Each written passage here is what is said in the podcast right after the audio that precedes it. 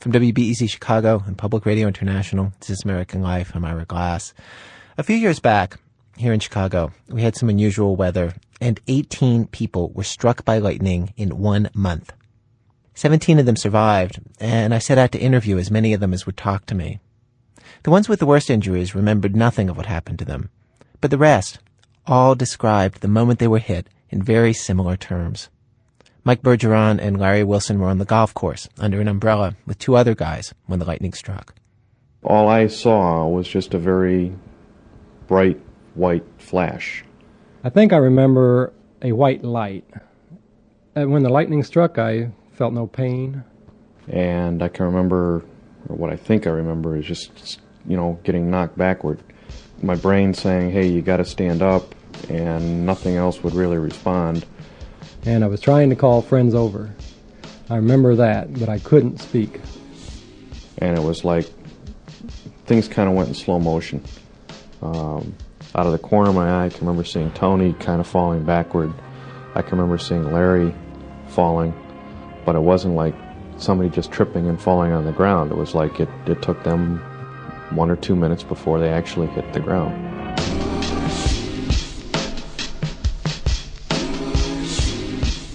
There's a terror to lightning. Victims say they were surrounded by friends and family, but when the bolt came, they were suddenly alone, trapped in their own bodies. The natural world turned supernatural. Georgina Davies was at a company picnic. It had just started to drizzle. She never saw the blast. She didn't suspect lightning. She says she thought it was the end of the world. Right before all this happened, it was like everybody just shut the sound completely out. You couldn't hear nothing. You couldn't move. It was like total silence around the world in that area where I was at. And then I started hearing like, like humming, like bees or something, or like a bunch of flies or something going zzz, you know. And it felt like something was going to happen, but I didn't know what.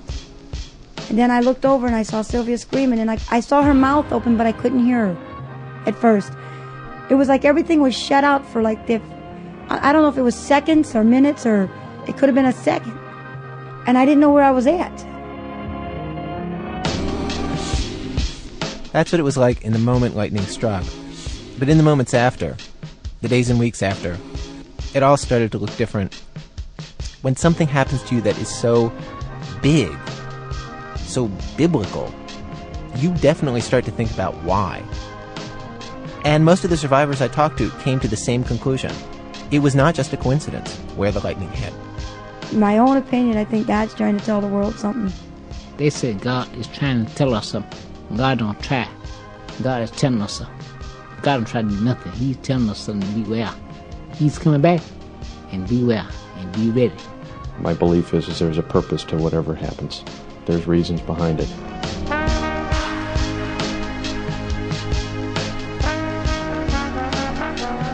Well, today on our program, we try a little experiment. Usually, we bring you stories of people in the middle of big experiences, whose lives are going through some sort of change, some growth, or some crisis. But sometimes, that moment of dramatic change is only half the story. The other half happens after time passes, and they return to revisit that moment. Today's program is about what they find later and what remains of who and what they once were. Our show today in three acts. Act one, I used to bank here, but that was long, long ago, in which David Rakoff returns to the city he grew up to find buried, frozen treasure. Act two, Exiles on Main Street. A young Russian emigre returns to the heroes of his youth, the brave Soviet dissidents who risked their lives at the height of the Cold War, who were forced out of the Soviet Union. What have they been doing all these decades? The many dissidents who resettled in comfortable houses, not just in America, but in the American suburbs. Act 3 Shopping for a Better Tomorrow. The story of a social experiment involving a supermarket and 6,000 poor people. Stay with us. Act 1 I used to bank here, but that was long, long ago. David Rakoff recently flew to Toronto, where he grew up, to revisit a time in his life that for years he joked about, he downplayed, and he tried not to think about. He tells the story of what he found. At age 22, I had Hodgkin's disease. It is a form of lymphatic cancer common among young men in their twenties. It is also highly curable. So highly curable, in fact, that I like to refer to it as the dilettante cancer. An old Canadian joke bears telling here. A boss says to an underling, I'm off to Sault Ste. Marie for the weekend. Sault Ste. Marie? asks the employee, incredulous. But boss, there are only whores and hockey players in Sault Ste. Marie. My wife is from Sault Ste. Marie. Oh, says the employee. What position does she play? When I joke about Hodgkin's being the cancer for boys who do things in half measures, it is invariably to someone whose husband or brother or son has just died from Hodgkin's. I don't mean to denigrate other survivors or less fortunate non survivors. My inappropriate wisecrack only serves to prove a point about myself. On some level, despite the fact that I received both radiation and chemotherapy, I cannot escape the feeling that I was, at best, a cancer tourist that my survival means I dabbled. Kinda been there, sorta done that. It has only recently occurred to me that perhaps I might stop glibly insisting that the cancer wasn't real, and that the doctors popped me into an easy bake oven, where a 40 watt light bulb halted the metastases in its tracks.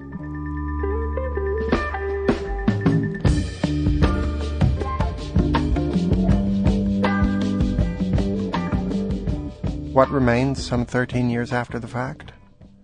Four small tattoos, subcutaneous black dots like compass points on my torso, near total numbness in the very tips of my fingers, as well as a palm sized area on my right inner thigh, also without feeling, some dry mouth, and most lastingly, three straws of my pre chemotherapized sperm in cold storage somewhere in Toronto.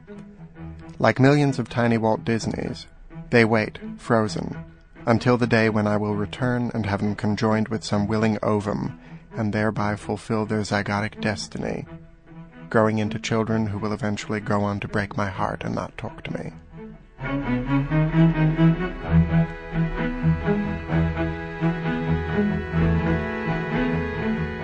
More than a desire for kids who can be fairly boring, truth be told. I just want to know where the sperm is. Easier said than done, as it turns out, because since that time, I have moved, my parents have moved, the sperm bank has moved, and the cancer hospital has moved. The traces have been thoroughly kicked over, which suits me fine. I'm not by nature terribly sentimental. I'm not a photo taker. I have no scrapbooks. I've attempted to never look back. Until now. Along with my scar, my tattoos, and my numbness, these straws of sperm are the only things I have left from that time in my life, a period of eighteen months that I have generally tried to not think about. Thirteen years later, at the age of 35, it's starting to seem like bad juju to continue to ignore it. And so I am off to find the straws, just in time for their putative, microscopic bar mitzvahs.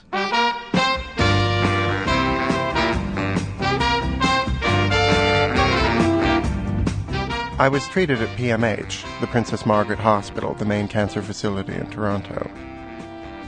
If you were a child at any time from the 1930s through the 1950s, living anywhere in the British Empire, chances are you were inundated with images of the two young princesses, Elizabeth and Margaret. Elizabeth would eventually become queen, of course, but Margaret was always considered to be somewhat prettier, and, simply by virtue of her thwarted ascendancy to the throne, she was less duty bound, and consequently more fun. Kicky almost. As she grew up and had her serial doomed romances, Margaret gave the Commonwealth public a taste of the kind of low rent scandal we could later come to expect from the House of Windsor. It's not like she was a slattern or an embarrassment. Calling it the Princess Margaret Hospital is not like naming it the Billy Carter. It's more affectionate than that, more glamorous. The Tricia Nixon might be more apt.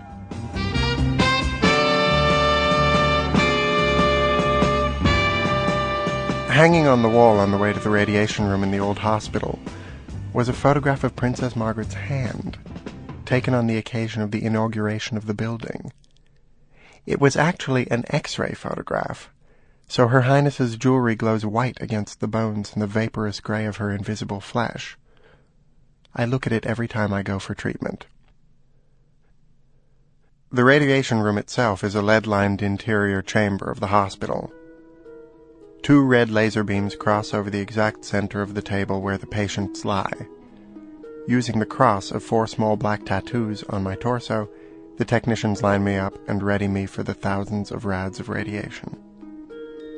The machine is bulbous, huge, and a dull hospital green. A death ray straight out of 50s sci-fi. I lie down and look up. Above my head, directly at eye level, someone has drawn a hastily rendered happy face in magic marker. Underneath that is written the message, Give us a smile. Like Rita Hayworth's picture that graced the side of the atom bomb they dropped on Bikini Atoll, there's something so pathetic, so vastly outmatched about this little happy face. It is like putting a garnish on annihilation. Still, I never fail to smile. Even when I reach the point in the treatments when most of my hair has fallen out and my throat has been burnt to such an extent that I cannot swallow, I smile. They haven't stopped at the happy face either. Every time the lead door closes, latching with a booming clank, so too begins the music. The same song every time. The same place in the same song every time. The full horn section build up of the chorus to the song, You're Just Too Good to Be True. The plutonium drops down into the central cone. A warm wind starts to blow on my chest, indicating that I'm now getting the equivalent of a lifetime's worth of the recommended dose of gamma radiation. And I smile.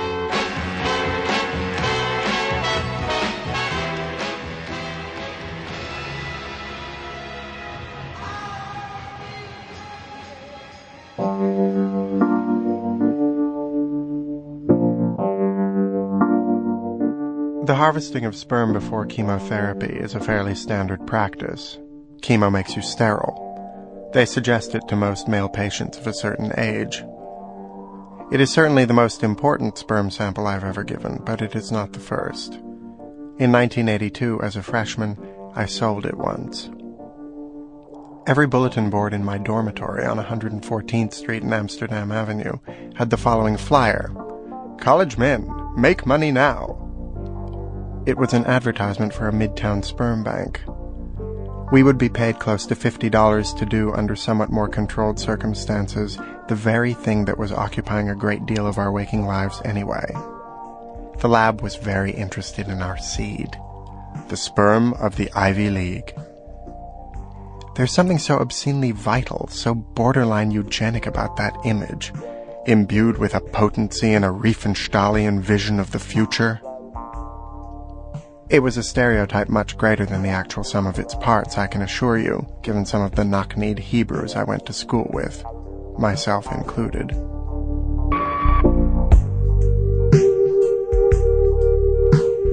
I remember nothing from that day. I cannot tell you if there were dirty magazines, although I suspect there were. I cannot remember being embarrassed, although I'm sure I was. And I cannot remember what I was paid, although $40 cash rings a bell. The conflation of climax and commerce cannot have failed to escape my notice. At age 17, it felt like sexual transgression. I suppose it still does, since until this moment, I have never told anyone about it.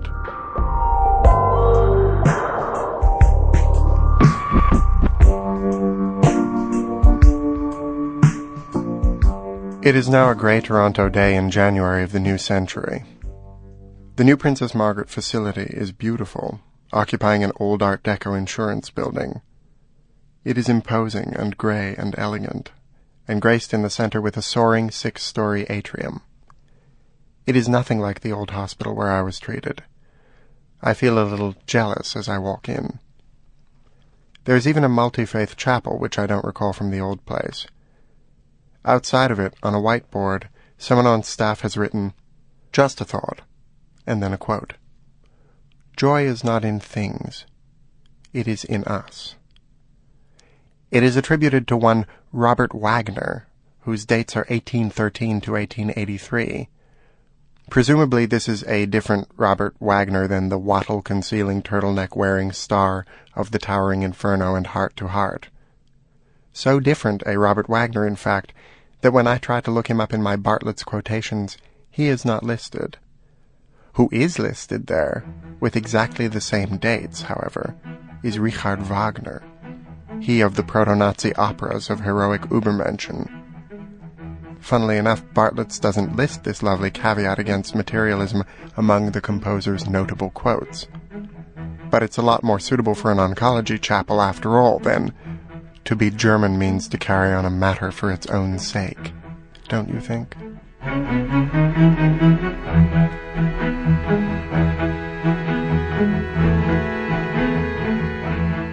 This new place is completely devoid of anything I might recall.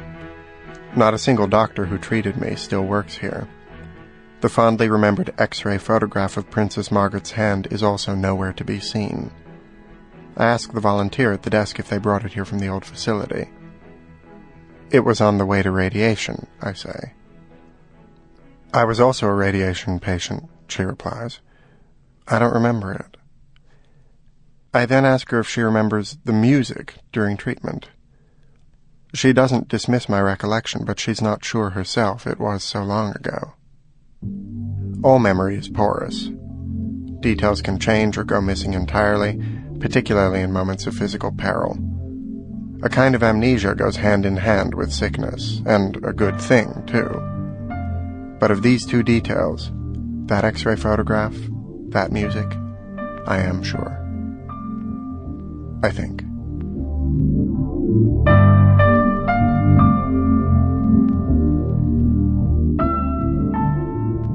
It's not all that hard to locate the missing sperm lab. A few phone calls and I find that it has been moved lock, stock, and barrel to another more centrally located hospital. When I finally call them up directly to see if they still have my straws, they know all too well who I am. They have been waiting for me. Or, more precisely, for my money. There are apparently years of storage fees outstanding. I owe close to a thousand dollars. What would have happened if I had never checked up on this, I wonder? Would I one day be walking past some pawn shop in Toronto, and there in the window next to the watches, the saxophone, the old Canadian Legion of Honor war medallions, are three straws of my semen thawing out in a dusty shaft of sunlight? The folks at the lab view me with suspicion, but not because I am a deadbeat dad. What the folks at the lab seem disquieted by is this radio story. They don't really understand why I want to tell it. I am reduced to using icky tricks, preambling each phone call by describing myself as having been a cancer patient, which seems a little melodramatic to me, and leaves them completely unmoved anyway. Or if I'm not being treacly, I'm playing the ridiculous schlemiel, stammering and apologizing. It leaves me with a bad taste in my mouth and all to no avail. What begins as frosty but cordial relations between the nursing manager and myself devolves steadily. I fly to Toronto and she refuses to speak with me outright. I am Scrooge revisiting Christmas past, walking through a room trying to right a wrong, and being completely unheard and unable to physically manifest. I will not be able to see the facility, tour the vault or wherever it is they keep the straws, or ask her my many medical questions. My audience with the sperm of the Ivy League is denied.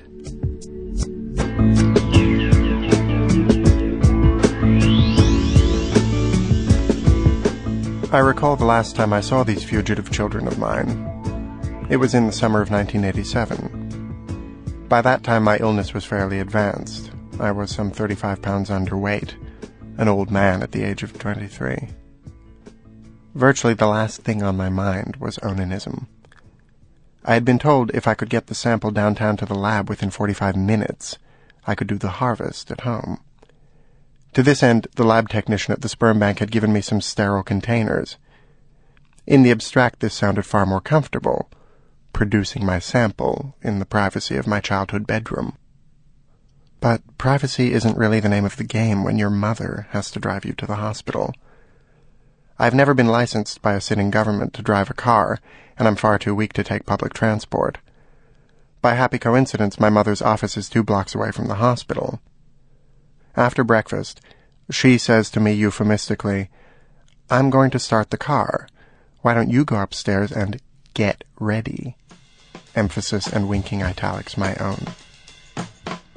If this freaks her out, she doesn't let on. She's a physician herself, so it might just seem par for the course to tell your youngest child to go upstairs and salute the Archbishop, and then join you in the car.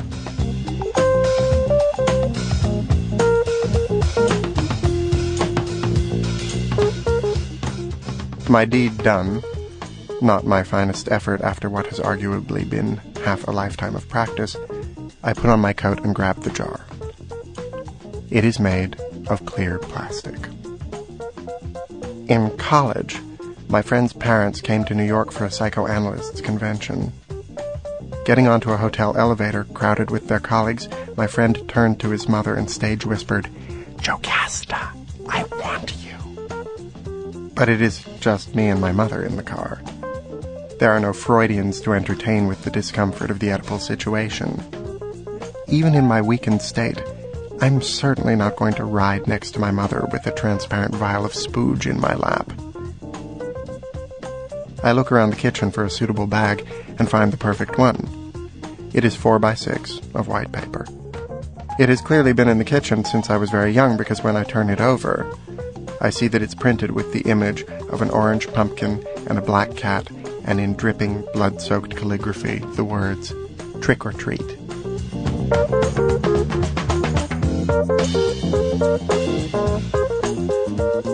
Among my destinations on this trip up to Toronto is the site of the old hospital. I'm told it's being used now as a homeless shelter.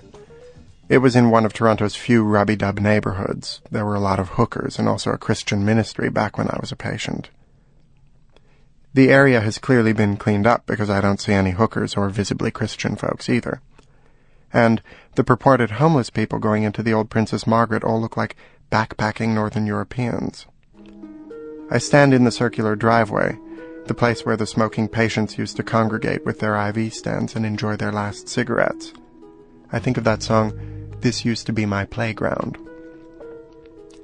I'm trying to actually feel something about the whole thing as I stand there, but I'm not really coming up with anything. The building is possibly one of the more important structures in my life. I feel like I should well up with some sort of nostalgic yearning, mourning my youth, anything but it's just not happening, which is very strange. Or not.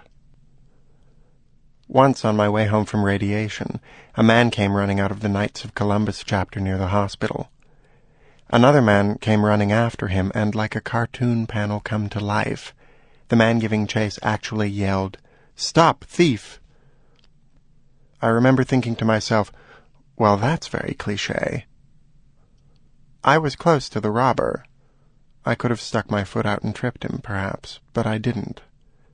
He made it across the street, dodging traffic, and was out of sight in a moment. The man from the Knights of Columbus stood frustrated on the sidewalk as the cars rushed by. He turned and gave me a dirty look for my inaction. I wanted to say something. I wanted to explain how weak and tired and sick I was at that point. But more than that, how I had essentially let go of any sense of agency. I could lie on a table, they could shoot me full of gamma rays, I would eat what was put in front of me, the hair could fall from my head, my throat could be burned. But I was not involved. I was a stranger here. That he could even see me standing there seemed vaguely surprising.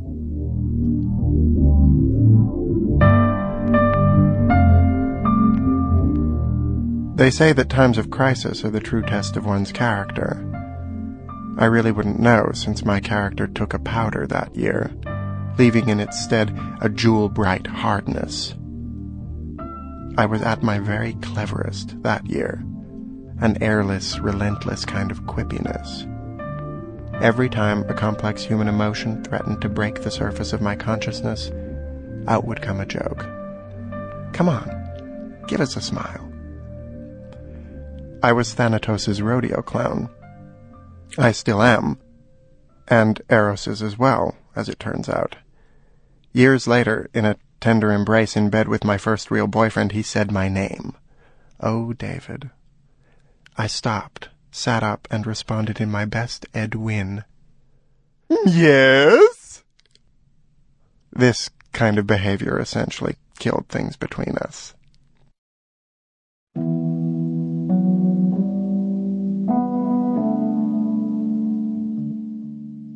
There was a period during the illness when I was at my very sickest, at 115 pounds hovering in and out of consciousness. This month and a half was the one period in my life when I was not faking it, where I was not deflecting every emotion with repartee. That it would take millions of cancer cells lining up for their big Esther Williams finale in my lymphatic system for me to finally shut up is sobering. Or would be, were I to think about it. Which, of course, I choose not to.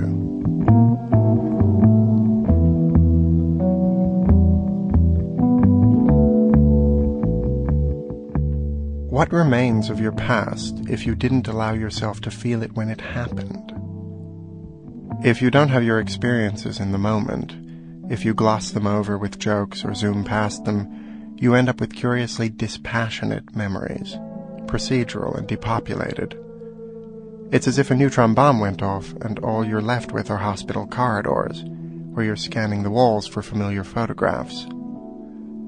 Sometimes, in the absence of emotion, your only recourse is to surround yourself with objects, assemble the relics about you, as I am doing in flying to Toronto to commune with my little Eskimo pie children. For the moment, this physical evidence will have to serve as proof that the illness was real, because even now, I only half believe what I am telling you. David Rakoff in New York.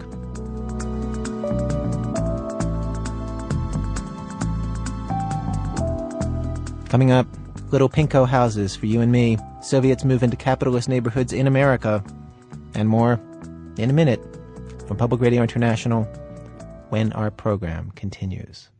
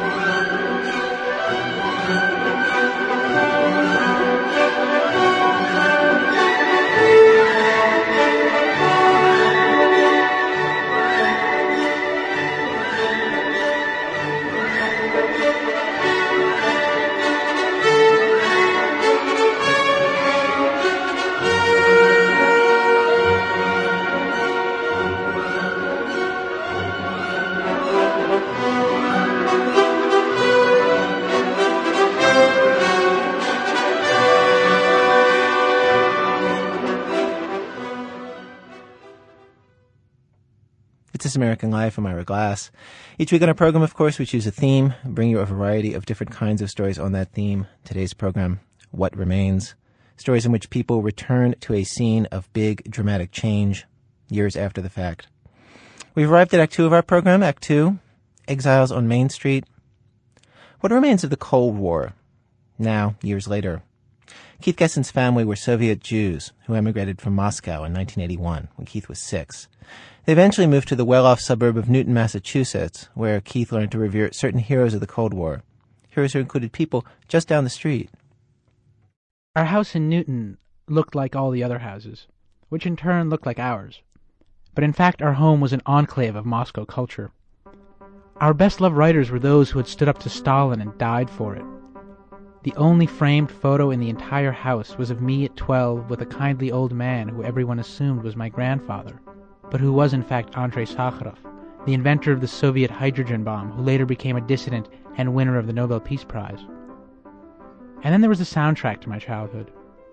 I put in my hours of rap music and the doors. But when my parents controlled the tape deck, we listened to Alexander Galich, a Soviet dissident who sang with great pathos of labor camps, executioners, and exile. Не рвемся ни в бой, ни в поиск, These words were playing in cars and homes all across the suburbs of the northeast states, where the Soviet dissidents landed in the 70s. Even now, after the Soviet Union has collapsed and they could go home, many of the most prominent former dissidents live in places like Revere, Massachusetts, Aberdeen, New Jersey, and Ithaca, New York. It never made sense to me. A whole heroic generation of Russians had gone from a place of drama and conviction to these dull, groomed streets, and had decided, at long last, to figure out why. My name is uh, Pavel Litvinov. I'm a physics teacher in Hackley School, and we are standing in my lab. It's a physics lab. That's where I teach and spend several hours every day, five days a week. The Hackley School is a prep school on a pretty hillside campus in Tarrytown, New York. But Litvinov's story of being a humdrum physics teacher won't fly with me. I know who he is. Well, we see uh, our football field, but they actually play lacrosse because it's lacrosse season. this is the Litvinov who, when Soviet tanks entered Czechoslovakia in August 1968, led the most famous Soviet protest of the Cold War era, a protest of eight people in Red Square, who were quickly beaten up, arrested, and packed off to Siberia, labor camps, and a psychiatric institution. A few nights before going out into Red Square, Litvinov attended a get-together where Alexander Galich himself, the singer so popular in my family's Cutlass Ciera, performed a new song about resisting authority whose most ringing phrase was a call to arms. Will you dare go out into the square at the appointed hour? Well, Litvinov dared. He spent four years in Siberia and was forced out of the Soviet Union in 1974 for many people it's just very strange that I was ready to risk my freedom and maybe even life. It's definitely different, and they look at me, uh, middle-aged man, and so on. And yeah, I don't look like uh, like the one who who would do such thing, and and they would be very much amazed.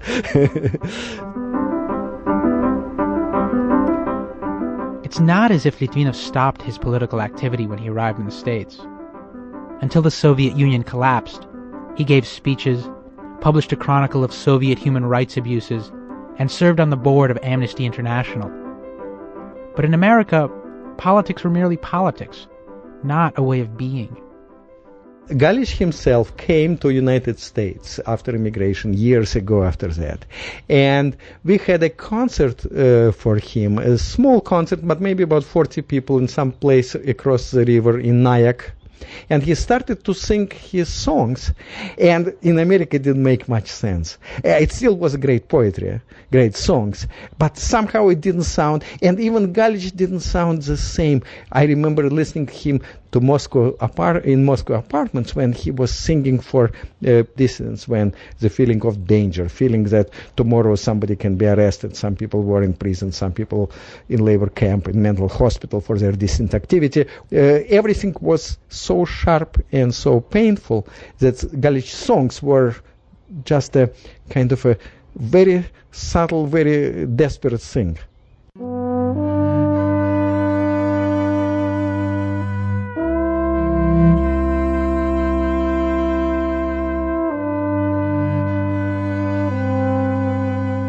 He tells me that he doesn't regret coming here, that the achievements he's proud of these days are his successes with his students. Litvinov sees nothing incongruous about Soviet dissidents settling in the American suburbs. That's what is great about America because every one in America is something, is some experience. You go and you find out that on next street there could be mobsters, there could be Soviet dissidents, there could be uh, some character or some uh, uh, guy who made 20 millions because he invented some uh, software, uh, and that's what is incredible in the United States. And yet his old friends in Russia are still on the front lines. Sergei Kovalyov was Yeltsin's human rights commissioner and a longtime deputy in the Duma. Larisa Bogoraz is an important human rights activist. And I cannot rid myself of the notion that there is another life that Litvinov might have lived. A heroic life in which he stayed in Russia. I ask him about it. About whether he ever thinks about that life. And finally he tells me that of course he's thought about it. It would have meant going to a labor camp instead of coming here. And if he had come out alive, he tells me, well then yes, he likely would have become a politician or activist after the regime collapsed. He's very polite as he says this. If he had survived. Because millions died in those camps. And it dawns on me, more powerfully than it ever has, that in asking him if he feels out of place here, I am asking if he might not rather be dead. By the time the Soviet Union did collapse, and there was nothing preventing him from moving back, he felt it was too late. I already became very American. Uh, my life is here. At, at your trial, you said uh, you were talking about uh, the, the, the attitude of, of the authorities to to the people, uh, and you said this is what I have fought against, and what I shall continue to fight against for the rest of my life. Um, c- could you have imagined then th- this future that you've had? Uh, about continue to the rest of my life, I still believe in those things. I still, when I can uh, contribute whatever little I can contribute to that, uh, I do it. But it's a different life. And you change with age. I, when I left Russia, I was 33, and now I'm almost 60.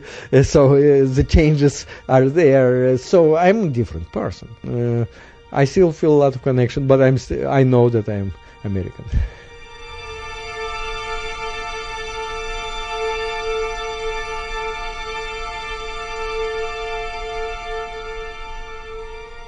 In 1993, Yeltsin decided to uh, bomb uh, the first Russian parliament. I was so disgusted with that. Uh, and I wrote a letter which was published in several Russian newspapers.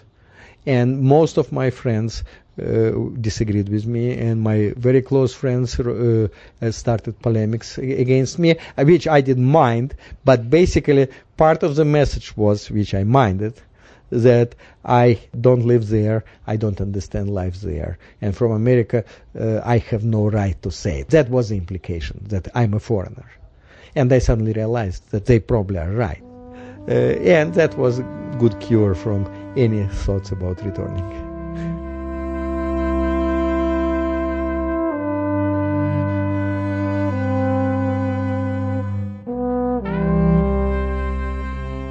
We're standing in front of um, 54 Maplewood Avenue uh, in Newton, Massachusetts. If anyone should have a reasonable perspective on dissidents in the suburbs, it would be my old friend Matvey, who is dissident royalty. The kindly old Sakharov in the framed photo atop our stereo wasn't my grandfather, but he was Matvey's. And for most of Matvey's childhood, he was exiled in Gorky. Matvey's family lived near us. Cross Route 9 on Parker, take a right, and another right. And we had Russian and chess lessons together as part of a parental rearguard action against our creeping Americanization. His parents listened to Galich too. More importantly, his father was Sakharov's spokesman in the West, so they always had reporters and camera crews swarming the house. I think that a lot of the neighbors were very suspicious of us, and because my dad was so busy, he didn't have time to rake the lawn or like mow the grass sometimes, and people would complain and say that our house was like, you know, that we were, weren't being respectful to uh, to our Newton neighbors because we weren't, you know, cleaning up. But it, I mean, it lowers the property value if you don't uh, mow your lawn. Right, right, exactly. We were, you know, committing um, a capitalist sin. I tell Matvey that as a child, I found it hard to have an American life at school and a Russian life at home. But maybe he felt different because his parents were on a mission from God. I, I didn't see myself as different from the other immigrant kids just because my parents were were involved in, in this. It just meant that they would go away for a month to to Europe or something, and I would be like, "Well, where are my parents?" You know, and, and they'd be touring Europe and talking to Mitterrand and like I don't know all sorts of weird people out there. You know, so. Did you ever get called a, a commie? Um, yeah, I remember being called like some, some like, my teachers in junior high would say things like, um, uh, "Where are you rushing to, uh, Mr. Roberts?" Uh, or um, "Matvey, you look so red today." Like most kids, Matvey didn't think his family was so special until Sakharov died in 1989, when Matvey was 16, and they went to Moscow for the funeral. 50,000 people came out to mourn his grandfather. And I think that was the turning point of when I realized what I had sort of missed, you know, what I had sort of not been old enough to really understand. Um, it was just, uh, I mean, it was incredible physical experience in the sense that the, the space of Moscow was completely flooded by people uh, following the, the coffin. And I remember just walking for miles behind and sort of in a daze because I was thinking about all these things.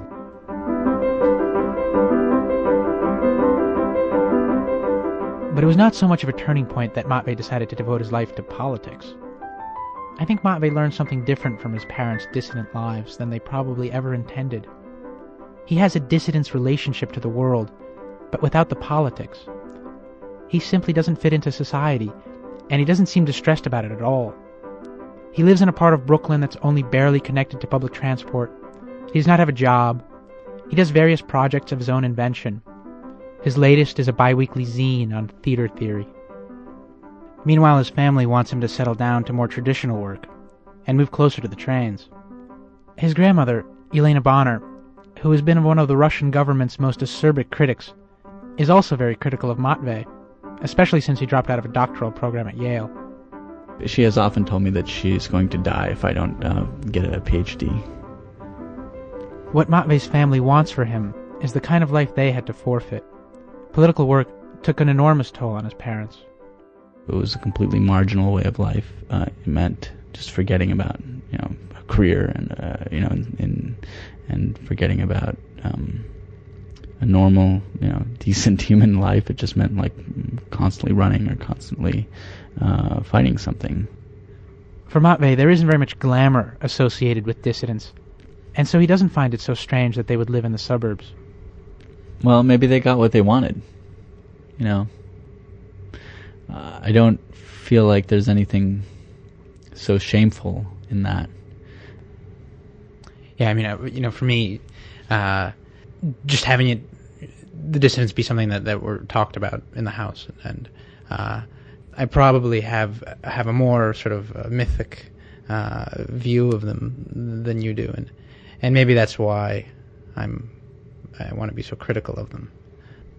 Yeah, I don't I don't know if I, I feel like it's hard for me to romanticize the distance because they're just like I mean I never we never talked about the distance in my my house. They we talked about my grandpa and my grandma, and that was very different. Um, and it was not really about their political choices, but about um, survival.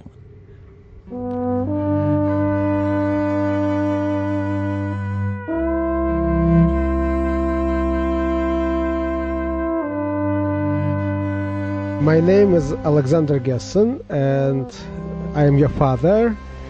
And uh, My father was not a dissident, computer but he brought all of us here from Russia, and he raised me to admire them. Right now, He now lives in a big house near the ocean on Cape Cod, and he thinks it's ridiculous that I'm asking why the dissidents haven't returned. they built their lives here, and you want them to just uh, extricate themselves and go back uh, to nothing. It's very difficult.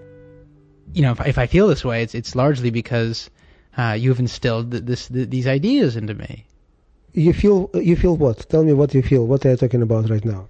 Well, I mean, um, you know, largely my idea of of the moral life comes from um, from listening to to Galich, from from from listening to to stories about political heroism um, and and moral heroism. But meanwhile, we were in the suburbs. Does that make sense to you as as a as a contradiction?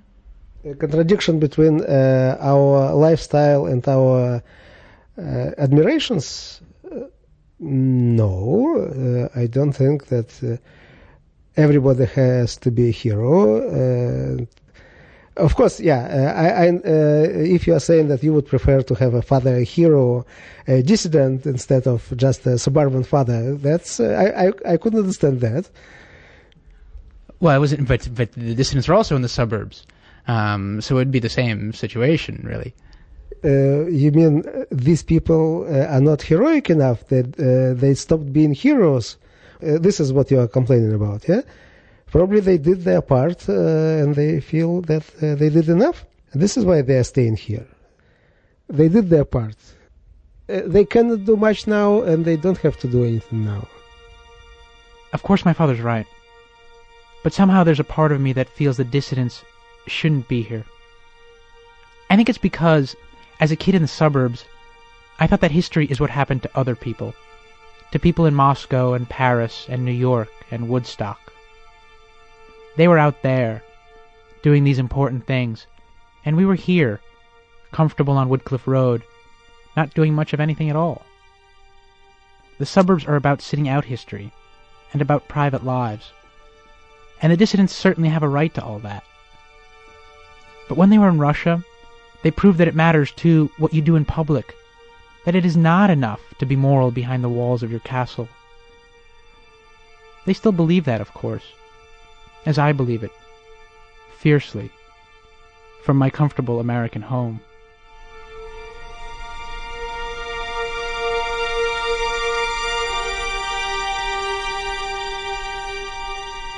Keith Gessen in Massachusetts.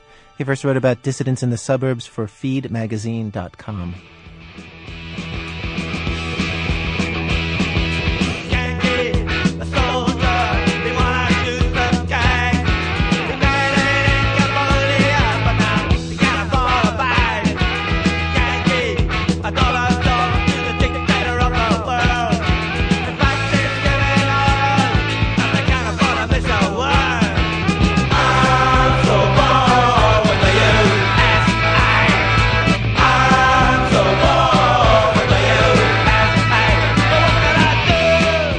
3 Shopping for a Better Future.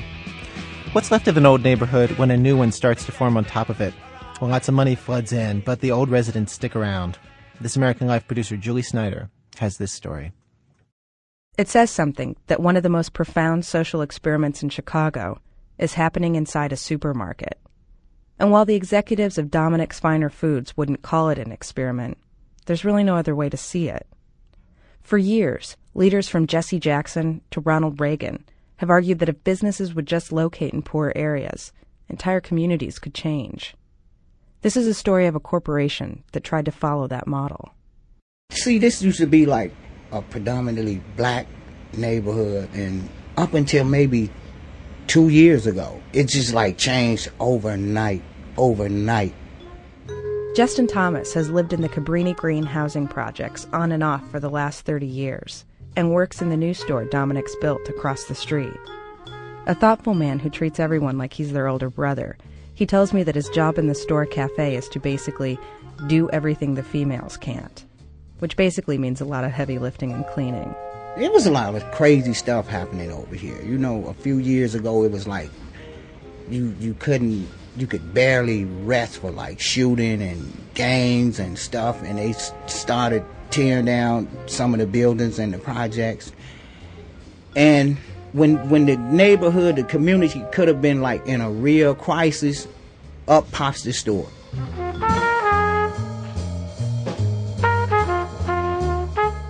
Two years ago, the Chicago city government began a massive revitalization of the Cabrini Green area. They gave economic incentives to Dominick's to move in. Old buildings came down, a new library went up, a park opened, and acres were cleared to build three story townhomes where trashed out cars and crack houses once stood. The whole neighborhood began to look different. People living in the projects, next door to yuppies in the new condos and lofts. One afternoon, Justin and I go out to the parking lot in front of the supermarket. Over there to the right was the basketball court. Right there where the blockbusters is. I think it may be extended from the blockbusters maybe to to right here. Like to maybe like where this BMW is right here? Yeah. It was like a haven really for like people that get high, you know. Of the 6,000 people who live in the projects, 93% are unemployed. And when Dominick's cut their deal with the city, they agreed to hire two thirds of their workforce from the neighborhood. It's one thing to set out to do something like this, and you know, you get all of the warm and fuzzies, and everything looks good. And then you get to the store, you know, up and running, uh, and then it falls apart. Dwayne Howard is the head of human resources at Dominick's. An African American man in his 40s, he first started coming to Cabrini Green a decade ago. For years, he was here every week as part of the Cabrini Green tutoring program and thought he knew a little bit about the neighborhood. But even he was surprised at how unprepared some people were for regular work. 35 year old men were applying who'd never held any jobs. Ever. You know, there's no other way to put it other than you need to be sensitive to what has been a way of life uh, for some of the employees that uh, are working in the store, um, you know, having been a product of their upbringing in the Cabrini Green Housing Project. The city paid for a two week course where applicants were taught not to wear jeans to their interviews, to bring their own pens to fill out applications, to not argue with customers, to come to work on time. In short, Dominick's ran into exactly the same problems that any government agency or charity slams up against when it tries to move people off welfare and into jobs. The Cabrini store manager told me that even now, some employees won't come in for days, and when they do finally show up, they're shocked to find out they've been fired. A few months back, two stepsisters, one working the register and the other bagging groceries, had an argument brewing their entire shift, ending with punches being thrown, right there at the checkout line. Most of the early hires didn't work out. One manager who'd been at 14 stores over 25 years said he'd never seen a turnover rate so high. Store execs won't say how many of the original staff of 250 are still with Dominick's, but they admit it may be as low as a fourth. And every employee they let go, they have to find and hire another from the neighborhood.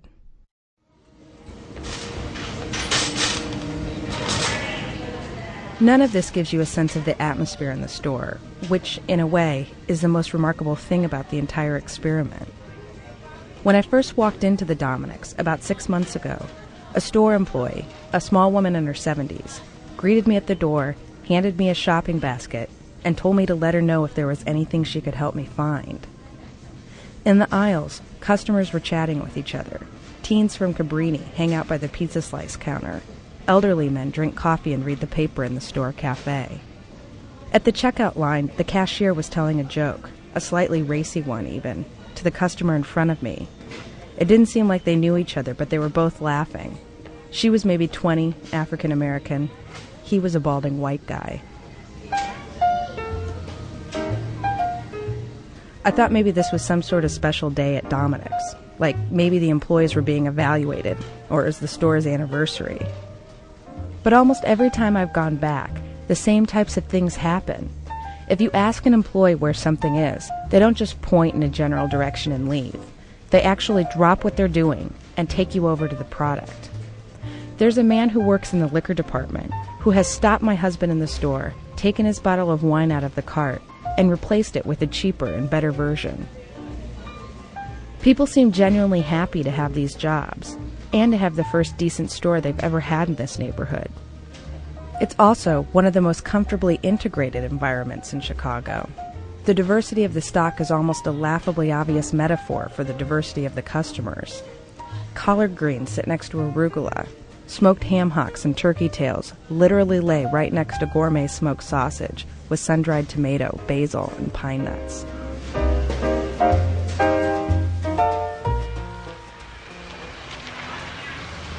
I like the store. It's okay. Uh, I don't think that uh, they really built that store for us, but. Who do you think they built it for? Oh, for the people moving in, the uh, people, the, the middle class people with more money than than we have. Dan Underwood has lived in the area all of his life, before the housing projects were even built. He headed the grammar school's champion drill team and runs a community gardening project called Cabrini Greens, where kids grow vegetables and sell them at a profit. When I ask him what remains of the old neighborhood now that it has a new shopping center, he tells me pretty much everything gangs, drugs, and poor people. Standing in between three of the high rises, it's clear the benefits of redevelopment don't extend much further than the plot of land Dominick sits on. See, now, see the police car sitting out front right here? He points at a squad car and one woman yelling down from the fifth floor to a woman in the parking lot, who ignores her and strides away. Oh, there's people. They're arguing about drugs. They're arguing about drugs, but the guys will be standing right down there selling drugs now. When the police come, they're all going out of there. So how often do the police come by? Oh gosh, a, a lot. they're here all the time. Never leave. They never leave. Dan says what everyone at Cabrini says that it's just a matter of time before the city tears down the high rises and sends them all packing. People said this to me months ago, and it wasn't clear if it was paranoia. And then recently, they were proven right in every detail. The Housing Authority has announced a plan to demolish the Cabrini high rises and build a mixed income community in its place. It's still not entirely clear how it will shake out, but the most likely scenario is this. Some people will be allowed to stay in the neighborhood in new and improved public housing, and the rest, probably most people, will be moved to poor neighborhoods God knows where, or abandoned. Things changed so much when I was, uh, I don't know, a little boy, eight, nine years old. Those projects was not there. The row houses, you know where they are? On the other side of, of uh, Oak Street, that was Italian. The Italians lived there. And, you know, black kids couldn't walk over there. You had to get, you got in a fight. The Italian gangs were there, and you walked over there, you know, you got in a fight. Only time that you were allowed to come over there was on Barbalucci Day, which was they had the carnivals and stuff. You can go there and they let you come during Barbalucci Day, and you can come to the ride on the Ferris wheel and all that kind of stuff. And and and and the cardinal will come and he had his float, and you know, and and and you know, it was it was peaceful then that day. After that, the next day you couldn't go over there. you couldn't go over there. So in a way, right now, this time period is sort of like Babalucci Day. Yeah. I mean, you can come in. You can come in and yeah, you can come in and you can come to Dominick's, you know. And but this is not this is not for you. You have to go.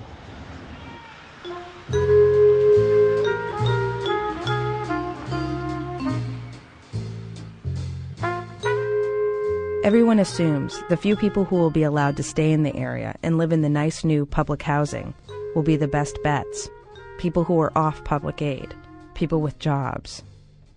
With this in mind, Justin, who's only worked in the store for four months, has made it his own personal project to informally recruit people for jobs at Dominick's. He talks it up at his Baptist church. He encourages his kids' friends. When people find out he works at Dominick's, he helps to set them up with interviews. I mean, in a, in in a few years from now, if you if you're not in the workplace, you know where you're gonna be. The way the neighborhood is changing, where you gonna be. You know, you definitely can't live over here and sell drugs. That's gonna be a thing in the past. You know, so it's like, what do you do? So it's kind of like shaping up for those people that will and for those that won't. You know, I don't know. Only, I mean, God help them. I don't know. You know, I don't know where they'll be years from now. At this point, the results of this social experiment are as follows. A few hundred people have gotten and held on to jobs, some in ways that have changed their lives. And 6,000 Cabrini residents will mostly feel the experiment's effects on the day they're told to move out.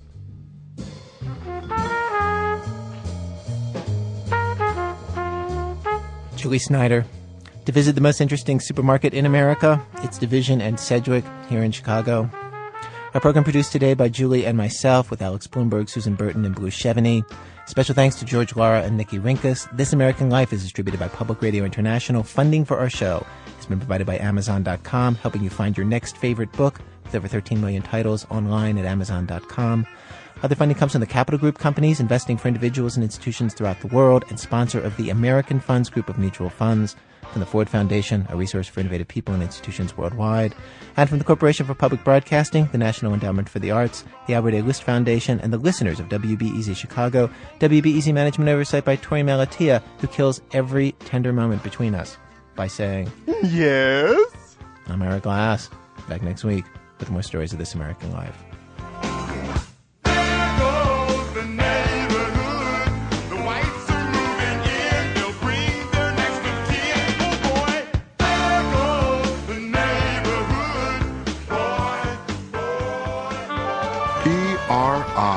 Public Radio International.